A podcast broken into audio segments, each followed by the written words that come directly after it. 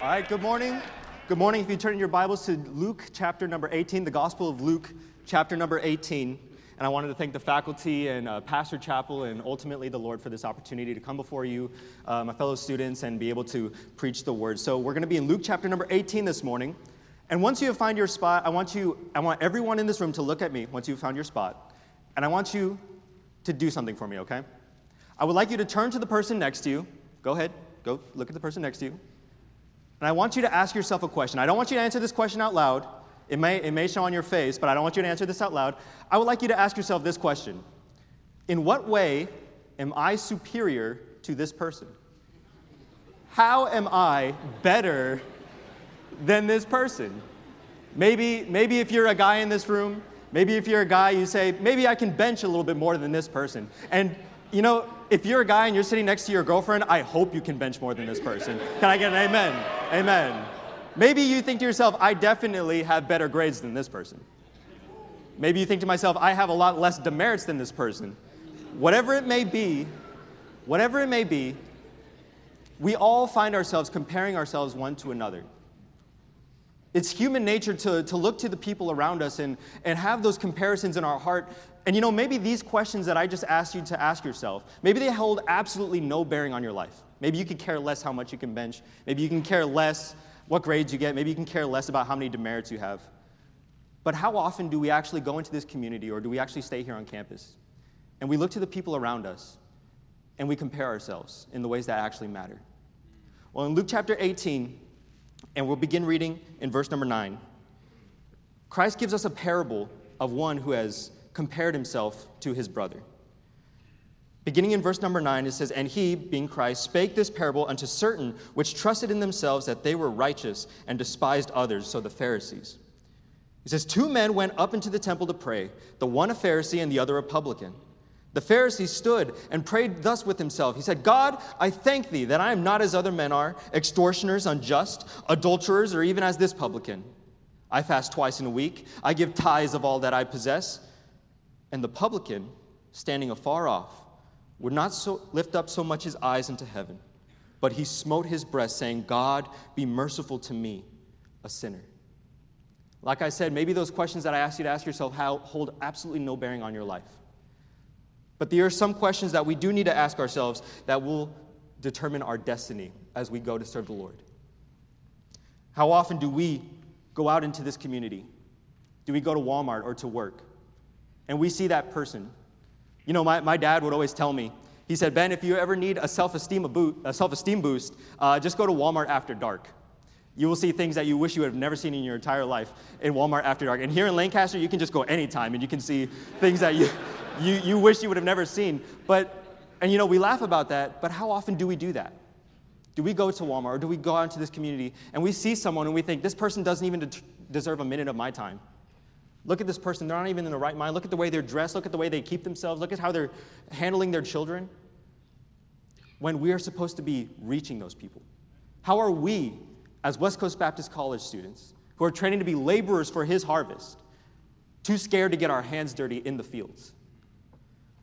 Today, or this morning, I would like us to examine three elements of the publican's prayer as we look at this publican today. First, I would like us to see a right view of the holy.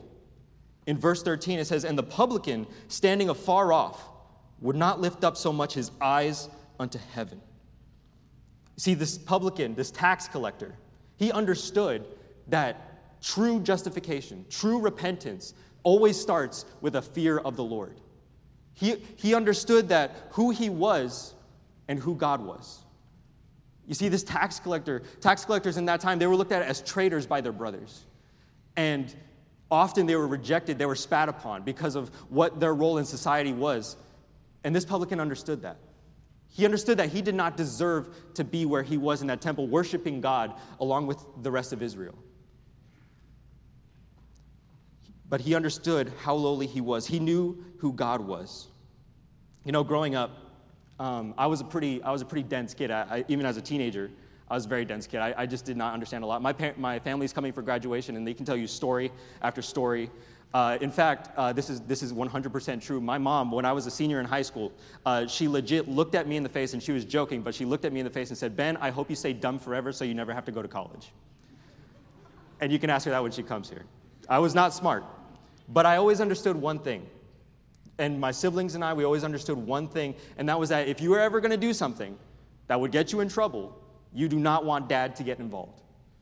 And we understood that primarily because we knew dad was harsher than mom, but we also understood we had that respect of dad. We knew that our provision, our protection, our, our very livelihood depended on this man. And not only that, but he also loved us and he cared for us and he wanted us to have the best life possible. And because of that, not just the fear, but the respect and the reverence. And that is how this publican saw God. The Pharisee didn't understand this. He saw God as this good luck charm, as this genie in a bottle, who, as he would give tithes to the poor, and that as he would give of, that of all that he possessed, and that he would hold the law, he believed that that earned him favor with God. He believed that he could come as who he was, and God owed him. How often do we do the same thing? How often do we come to an altar like this? We hear Dr. Goetsch, we hear Dr. R preach, and we come to this altar and we say, God, I will give you my life if. God, I will surrender to go to missions if. When it should be, God, I surrender, period. The Pharisee didn't understand, but the publican did. He had the right view of the holy. But not only did he have a right view of the holy, but secondly, he had a right view of himself. It says, And the publican standing afar off would not lift up so much his eyes into heaven, but smote upon his breast, saying, God, be merciful to me, a sinner. The publican understood who he was. How often do we, as Bible college students, do we look to each other and, like I said, we compare ourselves with each other? How often do we take a final, take a midterm, and we don't get the grade we want? We see someone who gets one better. How often do, do we receive uh, that critical word from a dorm soup or from Brother and Mrs. Blem? And we don't take it correctly. We, we, we stick out our chest and say, but he doesn't understand the work I do. He doesn't understand the stress I have back home. He doesn't understand everything I am doing for this place. When really, we should come with a heart of humility.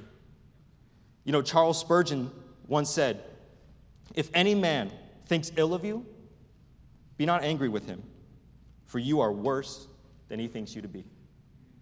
You see, uh, in our own minds, we have, we have this standard that we hold ourselves up to and that we hold everyone else around us up to, when really we should be holding ourselves to God's standard. Because in God's eyes, when we look, when we see the scope of eternity, when we see the glory of God and for who He really is, when we have this right view of the holy, we're nothing. We do not deserve to be here. We do not deserve, I do not deserve to be standing here. You do not deserve to be sitting there. Why? Because God could have used anything. He could have used a voice from heaven. He could have used fire coming down. He could, he could choose to save everyone on earth at once, but He has chosen to use you, and He has chosen to use me. So not only do we see a right view of the holy and a right view of Himself, but thirdly and finally today, he, we see a righteous veneration of humility, a righteous veneration of humility. Christ sums up this parable in verse 14 in our text. If you read it with me, it says, I tell you, this man went down to his house justified, the publican, rather than the other, the Pharisee. For everyone that exalteth himself shall be abased, and he that humbleth himself shall be exalted. See, God makes it very clear throughout Scripture that the one thing he values the most of his servants and last time I checked, that's me. That's you. The one thing that he values the most is not if you can sing, it's not if you can play an instrument, it's not if you can preach, it's if you're humble. And why? It's because at the end of the day, when this world is gone, God wants the world to look at us. But He does not want the world to see Ben Estrada. He does not want the world to see you. He does not want the world to see Dr. Goetsch or Pastor Chappell. He wants the world to see him through us. And why is that? It's because He is the one who has fearfully and wonderfully made us. He is the one who held that cross, not us. He is the one who will bring judgment to this world, not us. God deserves the glory, God deserves the credit. And if we don't understand that, He can't use us. In James 4, chapter 6, or in James 4, 6, it says, Wherefore he saith, God resisteth the proud, but giveth grace unto the humble. And you know, when we have that right view of God, when we have that right view of ourselves, it's easy. Like I said earlier, when we understood who dad was, it was easy to follow the rules because we understood how much we depended on him. We understood we couldn't do much without him. How much can we do without God? And the answer is nothing. And once we understand that, we can know, and it's easy to give God the glory. So let us examine our lives today. At the beginning of the sermon, I asked you to look to the person next to you and ask yourself some questions. But now, I want you to look into your own life. Look deep into your own life, into your heart, who you really are. And I would like you to ask yourself two questions. First, who is God to me? Who is God to me? Because if God, if all He is, is that genie in a bottle, if all He is, is this person who's waiting to swoop in and save me when I need it, if He's the one who I make deals with at this altar, then that's the wrong view of God. Because God is so much more than that. That cross says everything we need to know about God. In Psalms Psalm chapter 8. The psalmist writes in verse number 3 When I consider thy heavens and the work of thy fingers, the moon and the stars which thou hast ordained, what is man that thou art mindful of him, and the Son of Man that thou visitest him? We never deserve to even hear God's voice. But he did not only come to spend time with us and to teach us, he came and died for us. And my friend, Maybe you're sitting here today and you're trusting in your works, like this Pharisee. You're trusting in your tithe. You're trusting in that bus route you work on. You're trusting in that parent who's a pastor to get you to heaven. But God said, the Pharisee who believed the same way was not justified. It was this publican who understood the grace of God. He understood who he was and his dependence on God. He was the one who went home justified. Maybe you're sitting here, maybe you're a freshman, maybe you're a junior, even a senior, master's student, or maybe you're one of the uh, visiting families today, and you don't know for sure that Christ is your Savior, or you've been trusting in your own works to get you there. My friend, justification does not come that way. And that is our job, West Coast Baptist College students. There's a world that believes that that is how you get to heaven, but we know it is not. It's by the grace of God and the grace of God and the blood of Jesus Christ alone. Amen. So let us ask ourselves that first question who is God? And secondly, ask yourself, who am I to me? Because if you think you are God's gift to West Coast, if you think you're the one who's going to pastor Lancaster Baptist Church too, that's the wrong view of yourself, friend. God doesn't need us, but He has chosen to use us if we will be humble. If not, He will resist us, as James says. And the answer to those two questions who is God to me? And who am I to me? Those questions will determine the direction of your life. Will you have the Pharisees' prayer, or will you have the publican's prayer?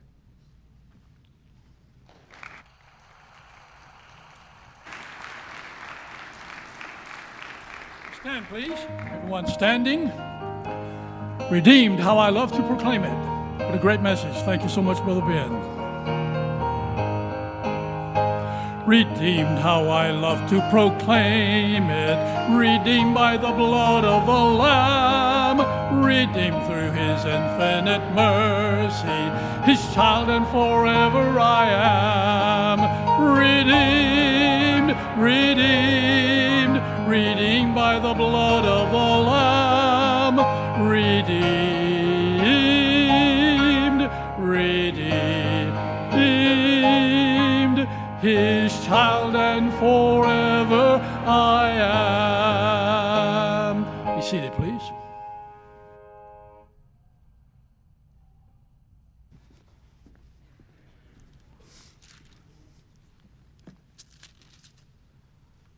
Well, if you have your Bibles today, please turn with me to Matthew chapter 16.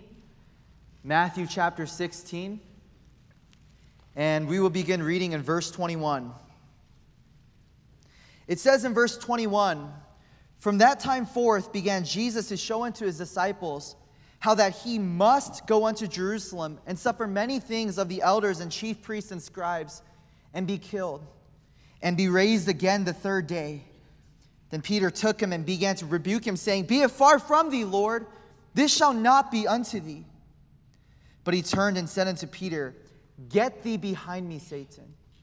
Thou art an offense unto me, for thou savorest not the things that be of God, but those that be of men.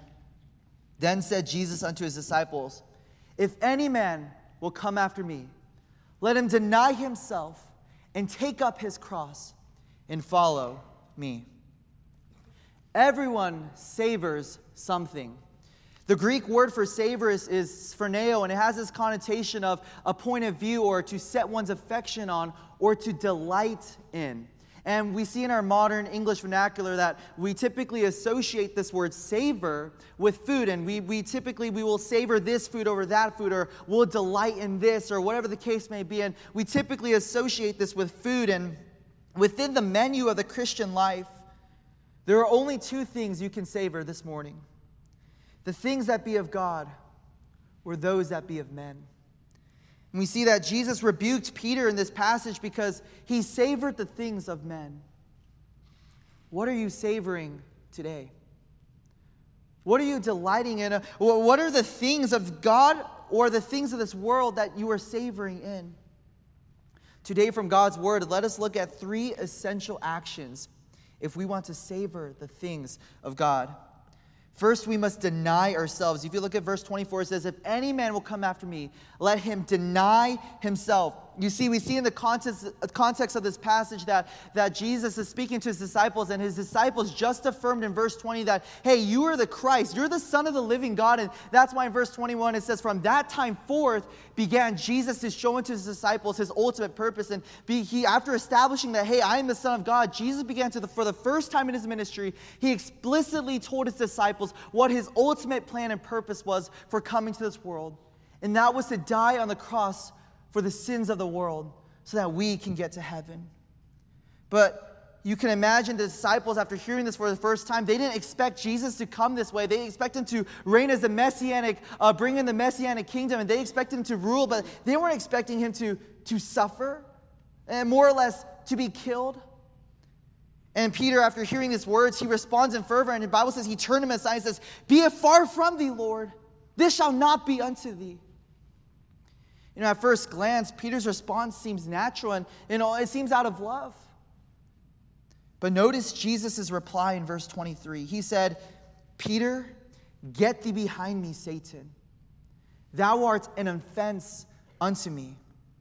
How did we go from verse 17, where Jesus is saying, Blessed art thou, Simon Barjona, to six verses later, Get thee behind me, Satan?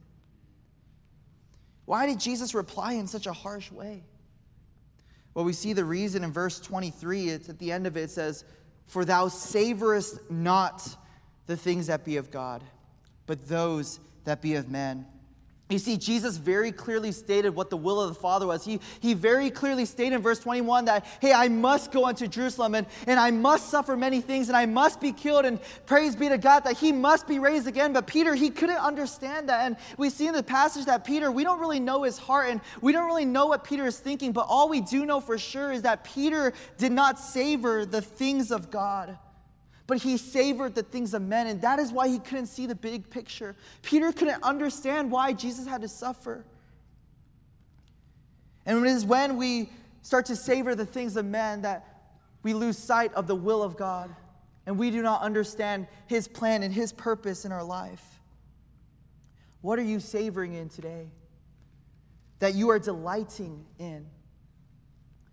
Last semester, I um, was dealing with a couple things and um, kind of just really burnt out and um, just lacked a lot of motivation. And um, it came to a point where I decided to seek counsel um, other than my family. And um, I went to Dr. Shetler and we had a couple counseling sessions. And you know, we were trying to diagnose what, the problem was, and he kept asking me questions, and I just, I answered them honestly, but we, we never came to come to a conclusion. And as I was sitting in Dr. Shetler's office, all of a sudden he, he said, oh, wait, hold on just a moment. I, I got a text on my phone. Oh, uh, oh, sorry, sorry, excuse me. A, a pastor just texted me. He said, man, Dr. Shetler, you preached a great sermon today. I'm so happy that you did that. And as soon as he said that, he said, Is that what you're living for? As I sat in my chair, I just remember tears began to flow to my face as I realized I began to savor the things of men. I began to savor the things of this world. I began to savor man's approval rather than God's approval. I began to savor a position a power, an authority. I began to savor recognition. And that is why I became burnt out because I lost sight of what was truly important. And college student, what are you savoring in today? Is it glory? Is it that you get glorified and that you can get recognized and that people will pat you on the back and say, Good job? Or are you seeking the glory of the Father? Are you seeking in this world your ambition, your will, your dreams, or are you seeking what God wants you to do? Is that what we're living for? 1 John 2:15 it says, Love not the world, neither the things that are in the world. If any man love the world, the love of the Father is not in him. You see, if we begin to savor the things of the world, there's no way you can have an appetite for God. There's no way you can have an appetite and you can desire what God wants. The Bible says if you love the world, then the love of the Father is not in you. And if we're going to savor the things of God, we must deny ourselves. Paul said, I am crucified with Christ. Nevertheless, I live. Yet not I, but Christ liveth in me. And the life which I now live in the flesh, I live by the faith of the Son of God who loved me and gave himself for me. You see, Paul in 1 Corinthians 15, he had to learn, I've got to die daily. And he said, I've got to mortify the deeds of the flesh and I've got to bring my body under subjection. And Paul had to die to himself and he had to deny himself. And Paul said, he, I've got to die to what Paul wants to do. I've got to die to what I want to do, my ambition, my dreams, my glory. And I've got to seek the will of the Father. Even Jesus himself in John 5 30 says, I seek not mine own will, but the fa- will of the Father which hath sent me. And I do all those things that please the Father. Now, although we may not understand God's will, and although everything may not make sense, we ought to submit to His will and to His calling in our lives. And unlike Peter, who heard that and he said, Be it far from thee, Lord, we ought to say, Let it be so. Not my will, not Davi's will, but thine be done. We must deny ourselves. But secondly, we must take up our cross. Matthew 16 24. If any man will come after me, let him deny himself and take up his cross. Notice it is not a general cross. It does not say the cross, as there's only one who bore the cross for our sins. And the only one who did that was Jesus Christ. And he bore the cross of Calvary for his sins. And Peter, he, he couldn't understand that. And why did Jesus Christ have to take up the cross? Well, so that you and I could one day go to heaven. And that we believe in the cross of Jesus Christ and we believe in the gospel that, hey, if you recognize that you're a sinner, and if you recognize that Jesus Christ, that you're the Son of God, and only through you we can get to heaven, that He died on the cross for our sins and that He rose again, then you can be saved. And that is the reason why Jesus Christ came to the end. He bore the cross of Calvary for us. And he's calling us this morning as I bore the cross of Calvary, follow me. And hey, you're going to have to deny yourself. But secondly, take up your cross. It doesn't say the cross, but notice what it does say. It says, take up, if any man will take up his cross. You see, your cross to take is different than mine. My cross to take is different from yours. And everyone in here, God has given you a specific cross to take up this morning. You know, this may be in the form of persecution or maybe a trial in your life, maybe a suffering that you've experienced this semester. But we see that in Philippians chapter 3 that Paul said, Hey, I count all those things but loss. For whom I have suffered the loss of all things and do count them but dung, that I may win Christ. And Paul said that I may know him and the power of resurrection. God, I want to know you in the high times. And not only in the high times, God, I want to know you in the low times. I want to know you in the fellowship of your sufferings. And too many times, college student, we want to know God in the power of his resurrection. We want to stand behind the pulpit. We want, we want to stand behind the lecture. We want to teach and preach the gospel. We're willing to stand in the power of his resurrection, but we're not willing to be in the fellowship of his sufferings. We're not willing to know Him in the low times, when things aren't going great, when God, when it seems like all is lost, when our finances aren't coming through, when, when someone may die in our family member. We, we are not willing to know Him in the fellowship of His sufferings. Paul said that I may know Him. Christian, this morning, I'm not here to say I, I can fathom what, you what cross you're taking up. But all I'm saying is if any man will come after me, if you're going to follow Jesus, you must savor the things of God. You must take up your cross. And yes, it may be difficult. And yes, it may be hard. But can I just encourage you with some good news today? You don't have to bear it alone. The Bible says, Come unto me, all ye that are labor and are heavy laden, and I will give you rest. Take my yoke upon you and learn of me, for I am meek and lowly in heart, and ye shall find rest unto your souls. For my yoke is easy and my burden is light. And Christian, when you when you deny yourself, God, not my will, but thine be done. You say, I've got this cross in my life, God, it's hard, it's heavy but I'm going to take up that cross for your name's sake because I want to follow you. I'm going to take up my cross. Then you're going to find the faithful friend. He's going to come right alongside you he's going to hold up that cross for you and say, Listen, son, come unto me. I can carry that cross for you. And if I carried the cross of Calvary for you, if I forgave you of your sin, if I loved you so much, if I carried your sin far as the east is from the west, and I can carry the cross of suffering for you, I can carry the cross of trial, of persecution, of whatever cross you're taking this morning because he carried the cross cross and He can give you rest for your souls today. May we take up our cross and follow Him because He's a good and holy Father. But finally, today, we must deny ourselves. We must take up our cross, but we must follow Jesus. Verse 24 If any man will come after me, let him deny himself, take up his cross, and follow me. This might seem a little redundant, but Jesus is basically saying, hey, if any man will come after me, hey, if you want to follow me, then follow me. And when you follow me, follow me again. And when you follow me, follow me. And when you follow me, deny yourself and take up your cross. And this is a continual process, and this is a daily process. You're going to have to daily get up, and you're going to have to daily deny yourself, and you're going to have to daily take up your cross, and you're going to have to daily follow Him. And when we continue to do this cycle for the rest of our lives, one day, in verse 28, for the Son of Man shall come in the glory of his Father with his angels, and then he shall reward every man according to his works. And one day we're going to stand before the Father. We're going to stand before Jesus Christ, the one who bore the cross of Calvary. And we're going to stand before him. And if you followed him, then he's going to say to you, Well done, my good and faithful servant. Christian, it will be worth it all when we see Jesus. Life's trials will seem so small when we see Christ, one glimpse of his dear face. All sorrows will erase. So bravely run the race till we see Christ. Oh, may we savor the things of God and not the things of this world. This summer, may we deny ourselves. May we take up our crosses each and every morning. And may we follow him. And the world passeth away and the lust thereof. But he that doeth the will of God abideth forever. And this summer, I pray that we will savor in the things of God, for He is worthy.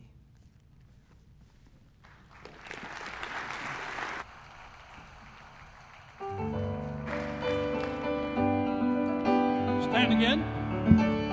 Amen. There is a name I love to hear. Oh, how I love Jesus. There is a name I love to hear, I love to sing its worth. It sounds like music in mine ear, the sweetest name on earth.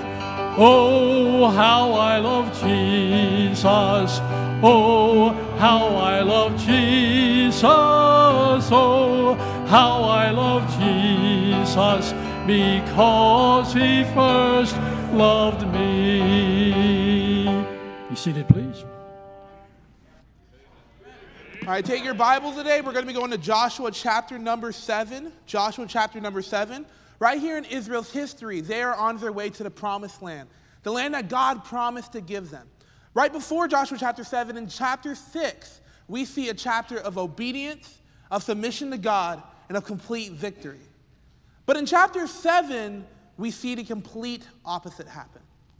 We see defeat, we see sorrow, we see pain, we see the death of people.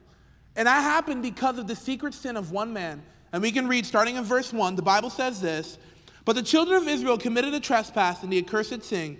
For Achan, the son of Carmi, the son of Zabdi, the son of Zerah of the tribe of Judah, took of the accursed thing. And the anger of the Lord was kindled against the children of Israel. And Joshua sent men from Jericho to Ai, which is beside Bethaven on the east of Bethel, and spake unto them, saying, Go up and view the country. And the men went up and viewed Ai. And they returned to Joshua and said unto him, Let not all the people go up, but let about two or three thousand men go up and smite Ai. And make not all the people to labor thither, for they are but few. So there went up thither of the people about three thousand men, and they fled before the men of Ai. And the men of Ai smote of them about thirty and six men. For they chased them before the gate unto Shebarim, and smote them in the going down. Wherefore the hearts of the people melted and became as water. Private sin leads to public devastation.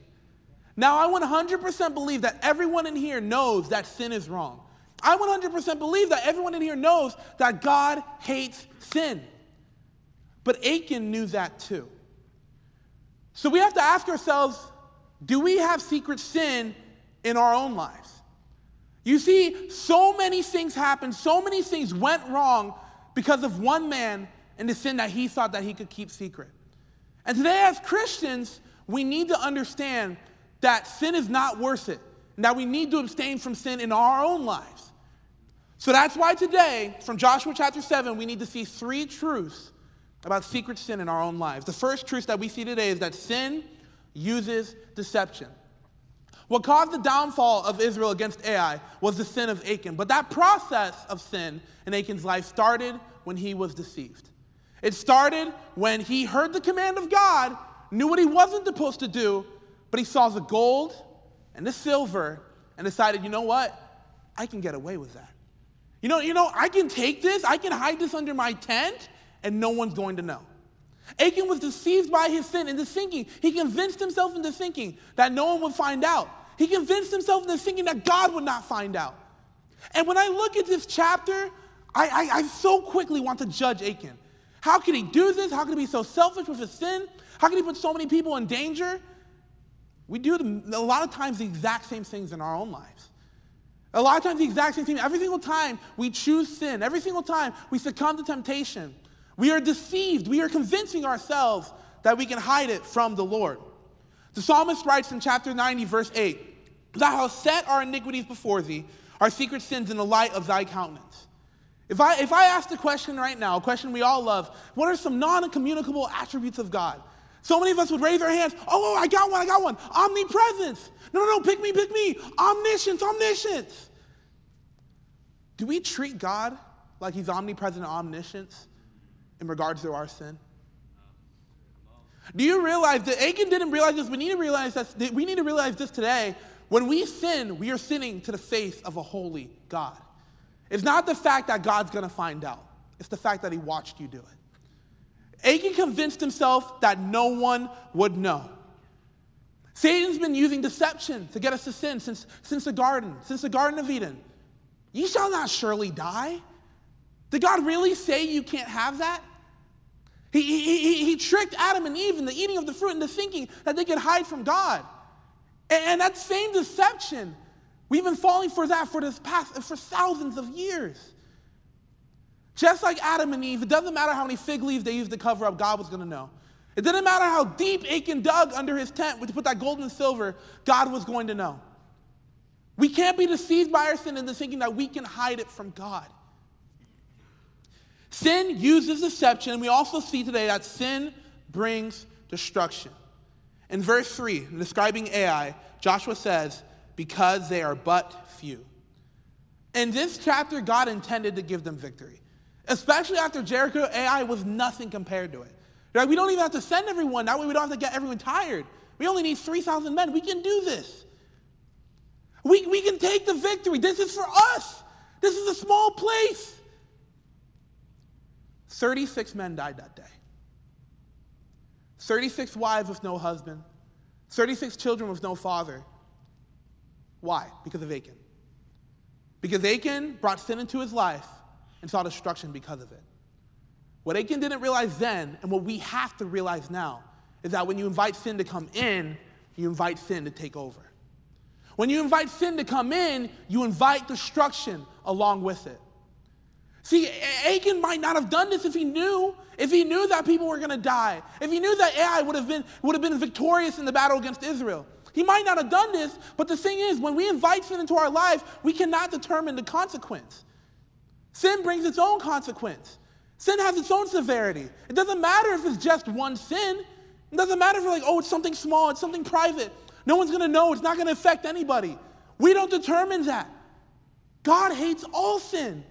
All sin is wicked, all sin is unholy. Whatever type of gold and silver that is in your life right now, it is going to bring destruction. One of the scariest verses in this chapter to read in regards to secret sin is found in verse 12. This is the Lord speaking to Joshua. The Bible says this Therefore, the children of Israel could not stand before their enemies, but turned their backs before their enemies because they were accursed. This is what the Lord says to Joshua Neither will I be with you anymore, except you destroy the accursed thing from among you. By allowing sin into his life, Achan lost the power and presence of God. It was not just himself, but with his entire nation. Achan lost the presence and power of God because he thought that he can bring sin into his life and nothing would happen. And sin didn't just affect him, it affected everyone. Sin doesn't just have a personal effect on us, it has a social radius. You have to ask yourselves, we have to ask ourselves the question is our sin worth it? Is it worth losing the presence and power of God in your life? Is it worth putting in danger the college that we're in? Many of us this summer are going to different ministries. Many of us have internships or we're going back home. Some of us are even interning here. But you have to understand when we decide to keep secret sin, we are putting those people that we're going to go serve with in danger. That bus route might not see anything happen because of sin in your life. Those doors that you knock again and again and again, and you're wondering, why don't I see any fruit, Lord? It's because you have secret sin in your life. God wanted to give the victory to Ai. And God wants to give victory to you today. But so many of us, God's trying to give us victory, but our hands are full of iniquity, and we don't want to let go. We want to say, hey, God, I can keep this. I don't want to get rid of this in my life. I, I don't want to get rid of my sin. It's, it's worth something to me. This is gold and silver. That gold and silver is not worth it. It's not worth the destruction it will bring to your life and your ministry and to those around you.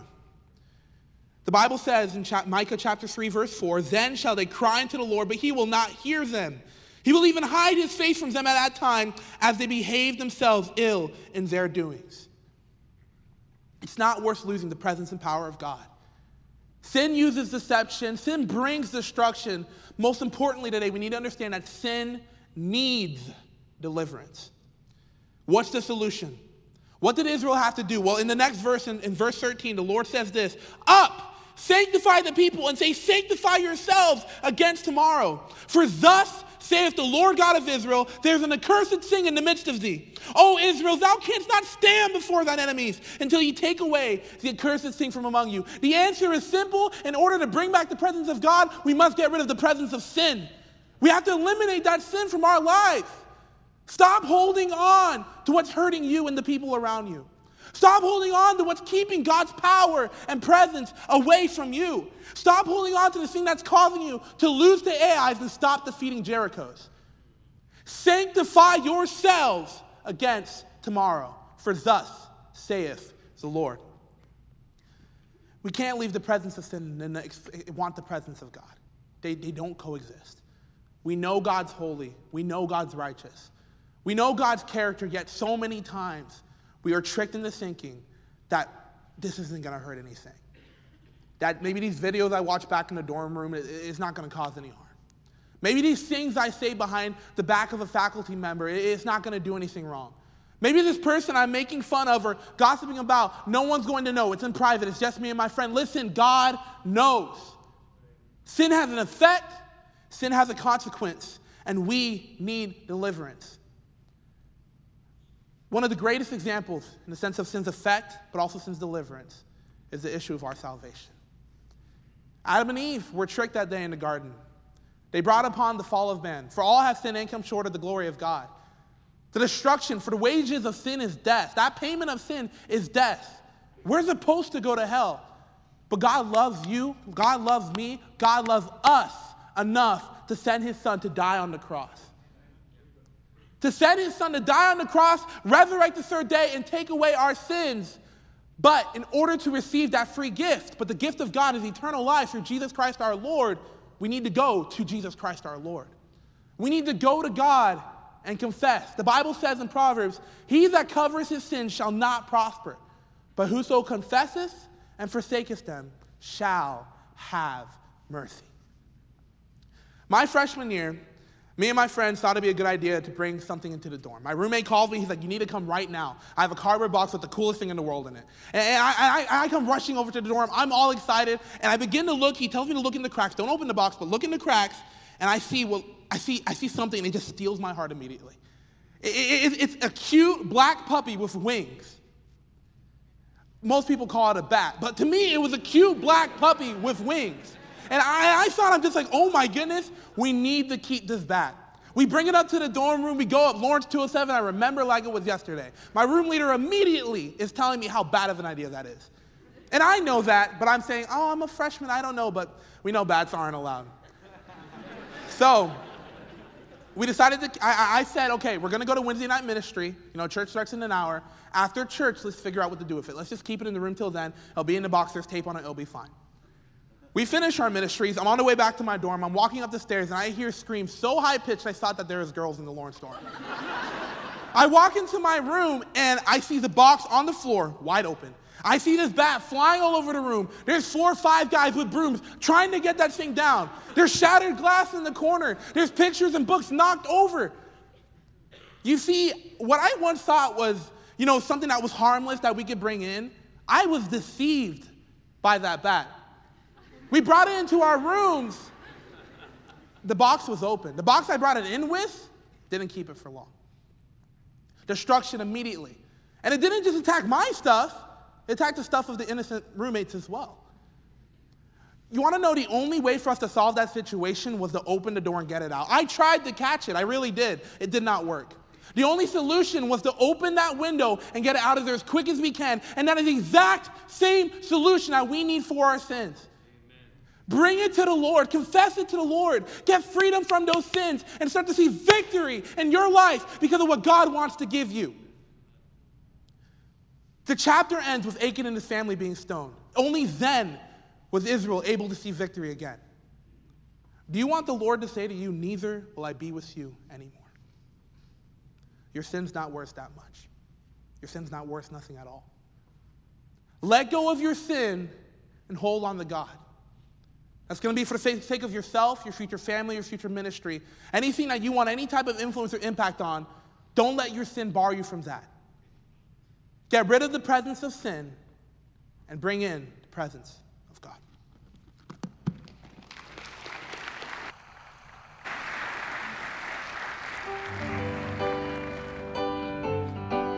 Standing again, please. Victory in Jesus.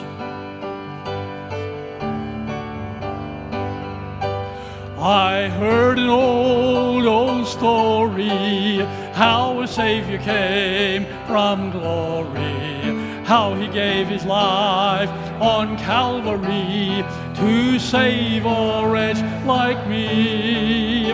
I heard about his groaning, of his precious blood's atoning. Then I repented of my sin and won the victory.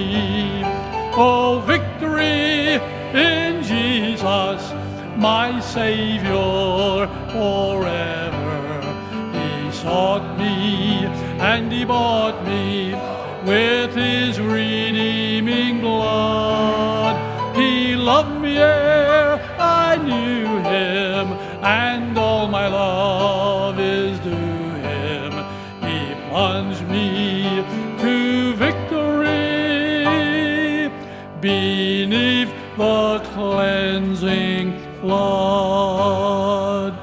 Amen. Be seated. If you could, please turn with me in your Bibles to 1 Samuel chapter 16 this morning.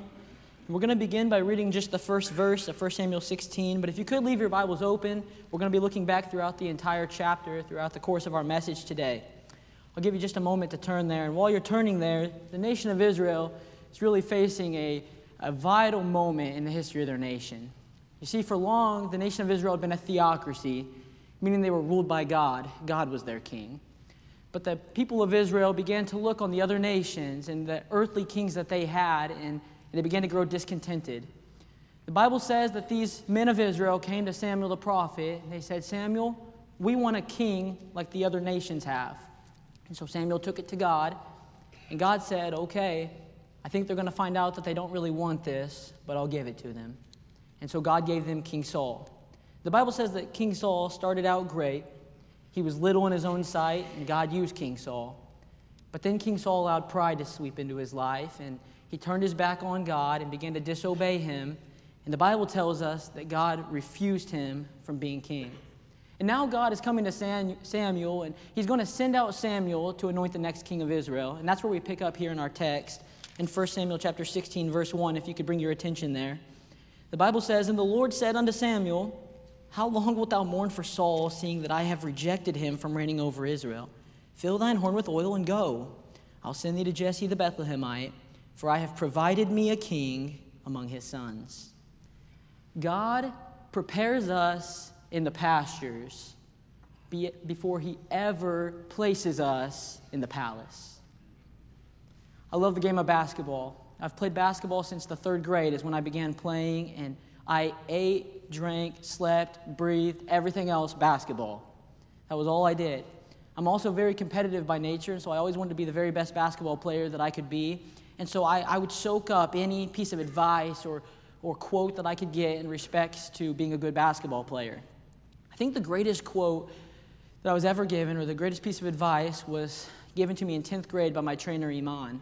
And Iman said, Job, any move that you see a player do in the NBA in a game, is a move that that player has first prepared for and practiced thousands and thousands of times in the gym.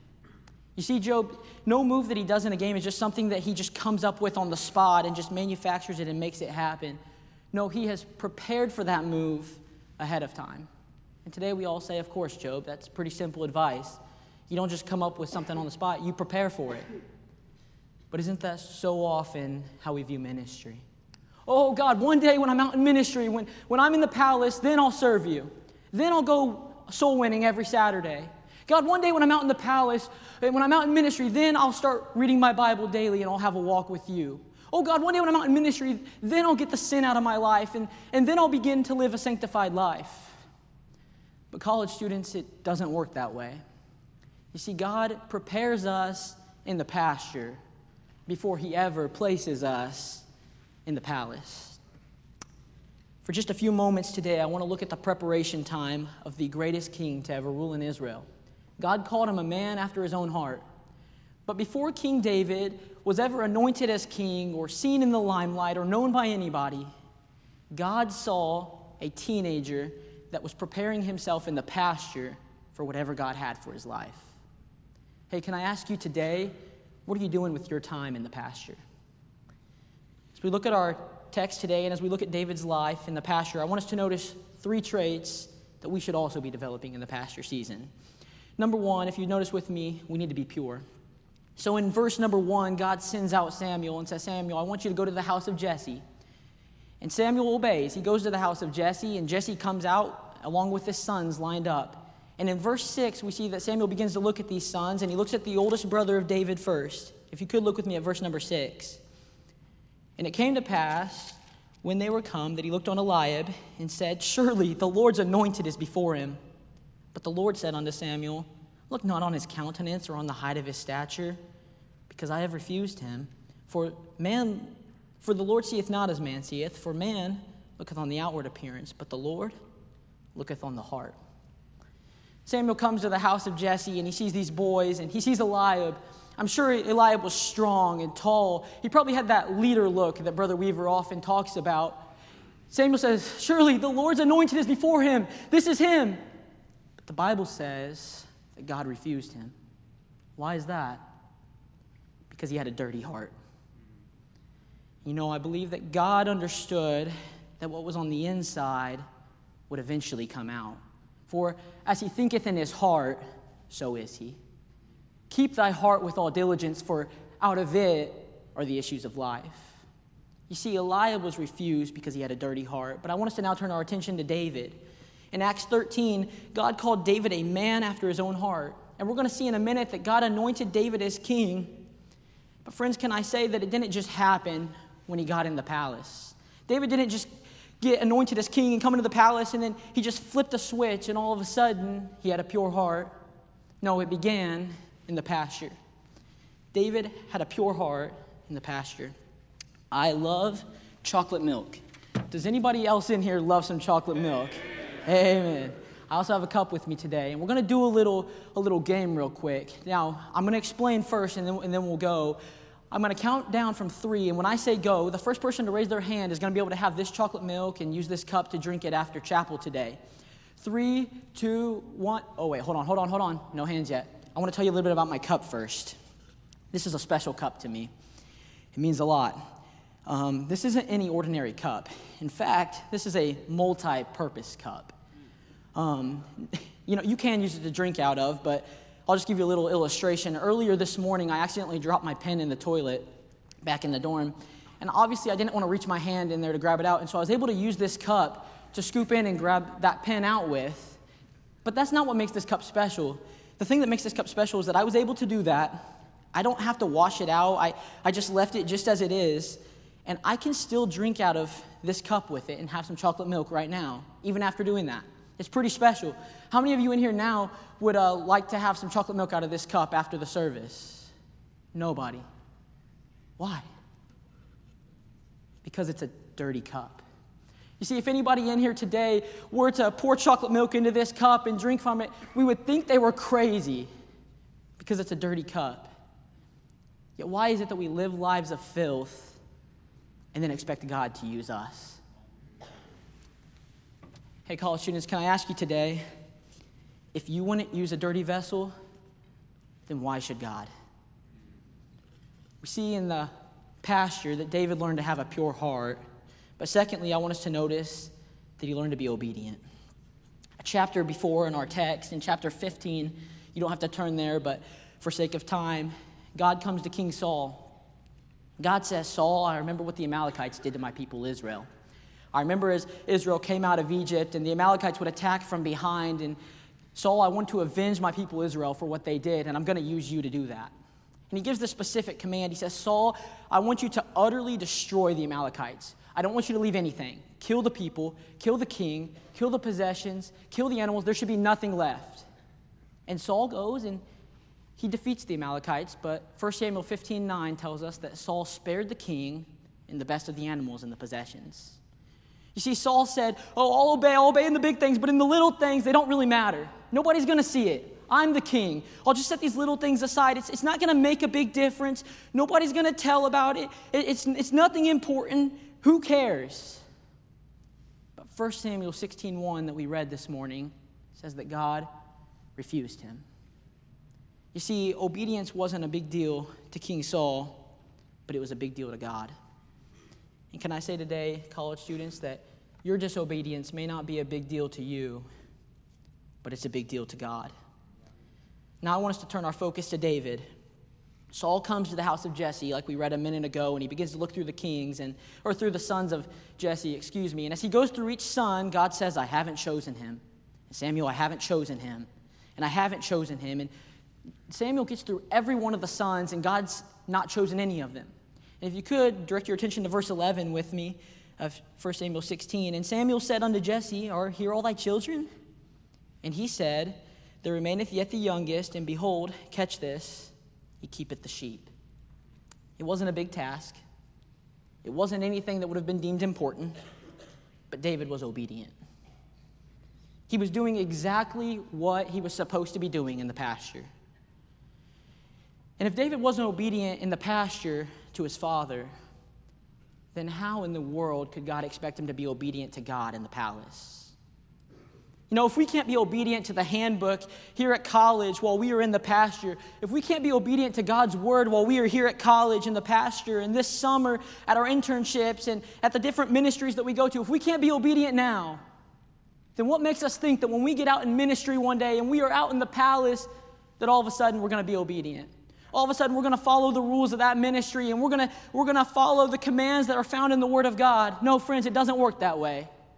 If we're not obedient in the pasture, then we can't be obedient in the palace. In the pasture, David learned to have a pure heart. He learned to be obedient. And finally, would you notice with me, he learned to be faithful. If you could look down with me at verse number 19, Samuel, or excuse me, David has been anointed as king. But then the, the focus of the chapter shifts back to King Saul back in the palace. And an evil spirit has come on King Saul. And his servants come to him and they say, King Saul, we think you need to have someone come in and play music for you. I think it would help with your spirit. And by the way, music is so important. But they say, King Saul, we need you to have somebody come in to play music. And we've heard about David, the son of Jesse, who's cunning on the harp. And David, or and King Saul is going to call David in. If you could draw your attention to verse 19. Wherefore Saul sent messengers unto Jesse and said, Send me David thy son, catch this, which is with the sheep. He says, after David has been anointed as king.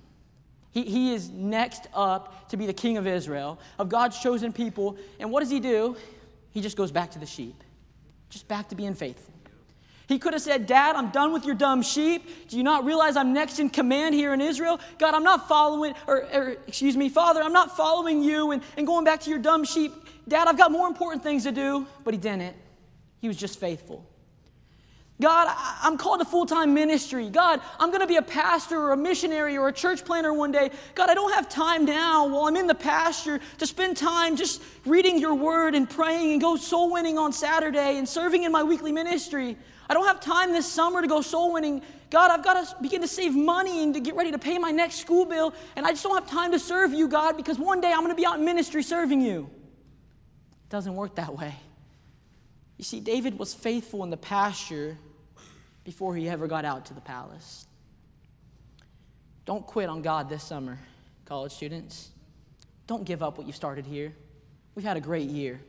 We've seen God do some great things here at West Coast, but as you go home this summer, remain faithful. Moreover, it is required in stewards, it is required in stewards that a man be found fruitful? No, faithful. Hey, can I encourage you as you go home this summer, be faithful? David turned out to be the greatest king that ever ruled in Israel. God said, He is a man after mine own heart.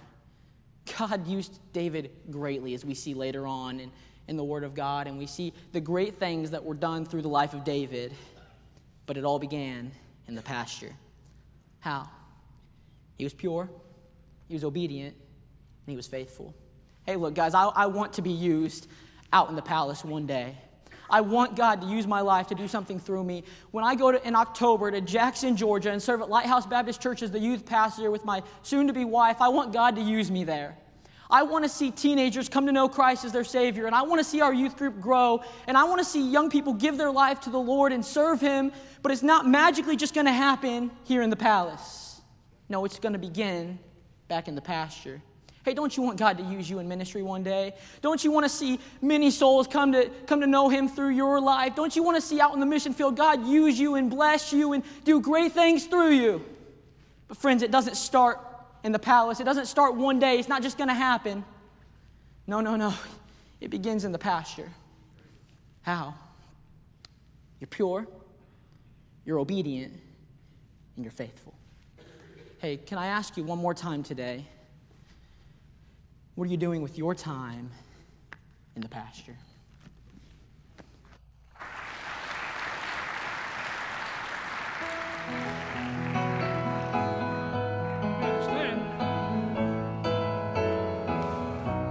At the cross.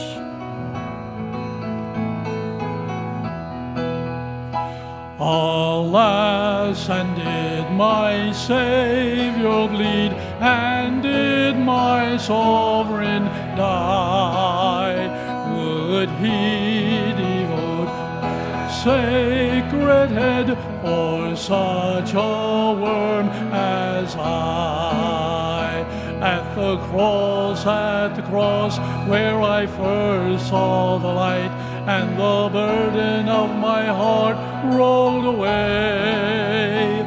It was there by faith I received my sight, and now I am happy all the day.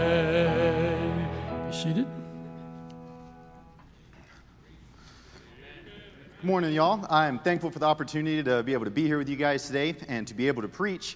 And if you have your Bibles, please turn to Mark chapter 10. Mark 10 is where we're going to be heading today. And I'm so thankful for the guys that have gone before me, and it's been a blessing and challenge to my hearts. And I'd like to also take a moment and just say thank you to Dr. Goetsch and the faculty here for having this opportunity. To me, there's no greater joy than preaching because I know it's God's calling in my life. And there's nothing else that I'd rather get to do, nothing I'm more thankful to have the opportunity to do than to get to stand before you. But yet, I'm humbled and thankful to be able to be here. As you're turning in your Bibles, you find yourself in Mark chapter 10. I'd like you to read just two verses with me today verses 21 and verse 22. It says, starting in 21, Then Jesus, beholding him, loved him, and said unto him, One thing thou lackest. Go thy way, sell whatsoever thou hast, and give to the poor, and thou shalt have treasure in heaven. And come, take up the cross, and follow me. And he was sad at that saying, and went away grieved, for he had great possessions. God is calling disciples. Today, we're going to look at this story you may recognize at this chapter. It's the story of the man that we know as the rich young ruler. He's a man that God called to follow him, a man that God called to be his disciple, yet he chose not to. And as we look at that this morning, I want you to consider what is a disciple? If you think like me, maybe the first word that comes to your mind is the word follower. The, the word follower and the word disciple, they're very synonymous, and even in the message today, I'll probably use them interchangeably a little bit. But a disciple is much more than simply a follower. A definition I have here for a disciple a disciple is a normal person who has chosen to dedicate his life fully to Christ, willingly forsaking his own life and will to follow the Savior, and reproducing other disciples in obedience to God's command. Which leads me to a question I want you to consider this morning Are you a disciple of Jesus Christ? Are you a disciple of Jesus Christ? Being a disciple is a choice. You don't just live the Christian life long enough and all of a sudden wake up one day and bam, I'm a disciple. I'm a committed follower of Jesus Christ. No, it's a choice that we make every single day. And maybe you've already started making that choice, but if not, I encourage you, consider making today the day that you start. Today is the day to choose to be a disciple. And as tonight we look at this man, again, we know him as the rich young ruler. We don't know his name, but we know that he missed an opportunity to be a disciple of Jesus Christ. So I want you to consider with me three truths that we find in the story of this rich young ruler that apply to every single one of us in here today. As we look at these, the first truth I want you to consider with me number one, there's a call. We see the call that Christ gives this young man of discipleship. I love verse 21. It says, And Jesus, beholding him, loved him. When you get a call from someone that you love and someone that loves you, it's not something to dread. It's not something to fear. In fact, it's something we look forward to receiving. We look forward to getting a call from someone that we love. And the call of Christ should be no different for each of us today. The call of Christ is given to us out of a heart of love. God doesn't call us because He wants to see us live a life of, of poverty in the ministry or be miserable somewhere. No, He calls us because He loves us. And He knows that the best life we can live is when we are living a life fully sold out as a disciple of Jesus Christ. That's why He calls us to be disciples. The call of Christ for this rich young man, though, it was twofold. Come and follow. Come and follow. This is the command and the call of Christ to this young man. You say that seems really simple, but come and follow, I think these are two words that work so well together, even though they're so similar. What does it mean to come? To come, you have to leave where you're at. You have to leave where you're comfortable. You have to take a step away from where you're complacent and where you're used to being. To come, you have to go to somewhere new and take a step of faith. And Christ is calling us today to come to Him? Are you willing to take that first step and come to Christ? The beautiful thing is, God's already taken the first step towards us. He sent his son to die on the cross thousands of years ago for my sin and for your sin. He took a step down from heaven. The least we can do is take a step out for him, a step of faith, and say, Lord, I come. And the beautiful thing is, when we say, hey, I'm going to come to him, God's promised that when we draw nigh unto God, he will draw nigh unto us. He's not going to run away from you when you come to him. He's standing there waiting for you to come to him. But not only is this call to come, this call is to follow. Maybe you're sitting there saying, Josh, what's the difference? What's the difference between coming and following? I'm so glad you asked. Following is a daily step to step choice. Coming is a decision say, hey, I'm coming. Following is tomorrow saying, I'm taking another step. And the next day, I'm taking another step. And the next day, I'm taking another step. I am going to follow after Christ each and every day. And it's only when we make that decision that we can move forward for the cause of Christ. It is one step at a time, it is a commitment of a lifetime. But as we consider this calling, there's a second truth that comes right alongside it. Not only was there a calling, but with that calling, there came a cost. There was a cost for this young man to follow Christ. And this cost is what did him in. He balked at this cost and was unwilling to pay the cost that Jesus said it was going to cost. Now, as we look at this, I think all of us will face the same two costs that this young man did today. There's a price that we will all have to pay. There's nothing in life worth doing that's free. I can remember my dad saying growing up, there's no such thing as free lunch, right? There's a cost with everything, whether people say there are, whether they say there's not. There's a cost. So let's consider the cost today of discipleship. The first thing that it cost this young man was his possessions. It was going to cost him what he owned. And that's where this young man, we see that he was grieved. It said he had much possessions. Christ calls him to sell all that he had. He said, Give it to the poor, whatsoever you have, and come and follow me. As I consider this story, Christ called other disciples, and we know that they forsook what they had and followed him, but we never see this command to sell all get rid of it all. They could have easily left it with family members or friends. But Jesus called this young man to sell everything he had, give it all away to the poor, and follow me. As I considered, why would Christ call this man specifically to do that? I believe it boils down to one reason Jesus knew where his heart was. His heart was wrapped up in his possessions. His heart was tied up with the things that he owned. And Christ knew that until he got rid of all of those and got them far away, he could never follow Christ fully. So, young person, what is it today, friend? that you're holding on so tightly that you can't take a step and follow God more fully. Maybe it's a job at home, maybe it's a relationship, maybe it's just money in general and you'll do anything to make a buck. There's nothing bad with those things necessarily individually, but if God's calling you to leave it behind, then you have to leave it behind. You have to step out from that. You have to step away from that and choose to follow Christ. I challenge you this morning if there's anything in your life, and I want you to think with me, that if someone said, hey, you have to give this up, to follow Christ, and you would hesitate about it for a half second, consider it well, because that may be what causes you to stumble and not follow Christ as you could. But it didn't only cost this young man his possessions, it cost him his pride. If we look at the preceding verses, starting verse 17 down to verse 20, leading into 21, we won't take the time to read it. But we find that this young man took pride in who he was. He said he had kept the law since he was young. He said, Hey, I have been a good Jew. I have followed everything that I needed to follow, and I've done well. Yet Jesus points out one thing that he lacked. And I think that hurt him and it cut him. He felt like he had it all put together, he felt like he had it all. And yet Christ exposes him for who he truly is inside. Friends, if you want to be a follower of Christ, we have to take a step away from our pride. So often, I think in Bible college, it's easy to take pride even in good things. We say, hey, I serve in this ministry. I serve in two ministries. I serve in three ministries. We had this many people on my bus route today. I saw this many souls saved. And all of these are good in and of themselves until we take pride in it. And we say, hey, look what I did. I got these kids on my bus route today. I was able to reach these people. Yeah, that, that was cool. That was me. No, it's not. It's God. Everything we do is God. Friend, if you want to follow Christ, you have to leave pride at the door. There's no place for it as a disciple of Christ.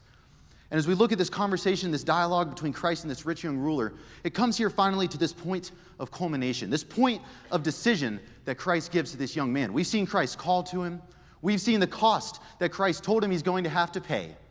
But finally, we see there's a choice. There's a choice given to this young man by Jesus Christ. He leaves him with two options and only two. And those same two options are available for me and for you today. You can choose to be part of the fretful, or you can choose to be part of the faithful. That was the decision this young man had to make. He didn't have a long time to make it. Jesus is asking him right now. I think so often it's easy to jump all over this young man's case for his decision to not follow in the footsteps of Christ because, man, why wouldn't we do that? But yet, so often we're guilty of making the wrong decision here each and every day in our lives as Christians, y'all. It's easy. We've all done it if we're being honest with ourselves. We've all made this decision wrong. So let's consider these two options. Number one, the fretful. There's a couple components here I'd like to unpack for a second. As we consider this rich young ruler, we never see a point that he's given his life totally to Christ. We never see a moment of salvation in his lifetime. He doesn't follow Christ. And that leads to something that's not just fretful in this moment, but he would have been fretful for eternity unless he came to Christ later in his life. We have no idea what this man chose. He was interested in Christ, but maybe you're sitting here this morning, you're at Bible college, you've been here for a year, two, three, four, I don't know how long. But maybe you know in your heart of hearts that you haven't made that choice today to get saved and to take that first step in being a disciple and choosing to follow Christ, and that's salvation. And if you haven't chosen that today, I plead with you today is the day to take that step. Don't wait another day. But then, secondly, maybe you're sitting here like, hey, Joshua, I'm a Christian. I am saved. What does this mean for me? Why would I choose to be part of this fretful group? As we look at that, I think that we so often choose it. I want you to, to think about this with me. This young man chose not to follow Christ. He was sad because he lost his money. I heard him. The word grievous there, used to describe him, means that a cloud came over his face. It affected his countenance. Everyone could see that he was displeased. Consider this with me.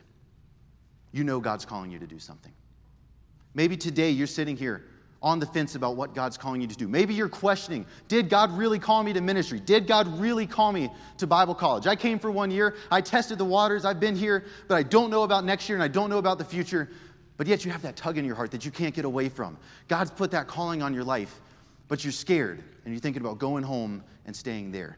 I want you to consider this with me. You can go home. You can get a job at home. You can work a job there, be involved in your church, and do great. I'm sure you can be a blessing to your pastor. But how's it going to feel 10 years from now when your roommate, who's been on the mission field for 10 years, is back on furlough? And he stops by your church, and you're sitting there in a pew. And the only thing that is bouncing through your head is it should have been me. I was called by Christ to go be a part of a mission field or to go plant a church or to go share the gospel and evangelism, but I chose not to. I acted in fear. I guarantee you that was going through this rich young ruler's mind every day as he heard reports of Christ's ministry. Hey, there were blind men healed, lepers were cleansed, lame men are now walking. And all that's rattling through this young man's head. I could have been there. I could have had a part of this. And I didn't and he had no one to blame except for himself. But fortunately, that is not the only decision that's on the table. There is a second option that we can choose, and that's to be part of the faithful. And I dare say that's what all of us would say we want to be today. I want my life to be marked by faithfulness. I dare say we all say that, but it's so hard to live out this life of faith. As we consider this, I'd like to use the analogy of, of a sports team. When you go and try out for a sports team, maybe you enjoy sports, maybe you don't, but I think you'll catch the principle here. Nobody ever goes and tries out for a basketball team or a football team and says, hey, I want to sit on the bench. That's what I want to do. I want to be on the bench. I want to sit on the sideline all season, don't want to touch the field, and I'm going to be happy and content right here. Go team. but yet, so often as Christians, we are so happy and content to sit on the bench. We say, hey, I'm happy over here. I can sit here. I can do my Sunday ministry. I can be a little bit happy and be involved in this ministry and do this. But I don't want to be on the field. I don't want to do it full time. I'll be involved in a church. Sure, I'll, I'll attend church. I'll go to church. But man, a, a full time ministry calling, I don't know if I can do that. But yet, that's what God wants you to do. And can I tell you, Christian, get serious about being on the field. Be on the field for Christ. I don't know about you, but that's where I want to be found. When revival comes, I want to be on the front lines. I want to be out there preaching the gospel, planting churches, seeing revival come to this nation. Where do you want to be? Sure, there's a place for people on the sideline. But I'd rather be cheering my teammates on while I'm on the field next to them. Where are you going to choose to be today? Where will you choose to be today? The field is the place to be. I don't want to just watch people make a difference. I want to make a difference. And I believe that's the desire of a lot of us in this room today. But will you act on it? I found a quote as I was studying this out from a, a young man in Zimbabwe. This was found written in, in his desk after he was martyred for his faith. He was killed because he was a disciple of Christ. I think this letter gives insight into his life and thoughts. And I think he's the polar opposite of this rich young ruler. I think he summarizes discipleship better than anything else I know could. And I want to share this with you today. This young man wrote, he said, The die has been cast. The decision has been made. I have stepped over the line. I won't look back, let up, slow down, or back away. My past is redeemed, my present makes sense, and my future is secure. I no longer need preeminence, prosperity, position, promotions, plaudits, or popularity.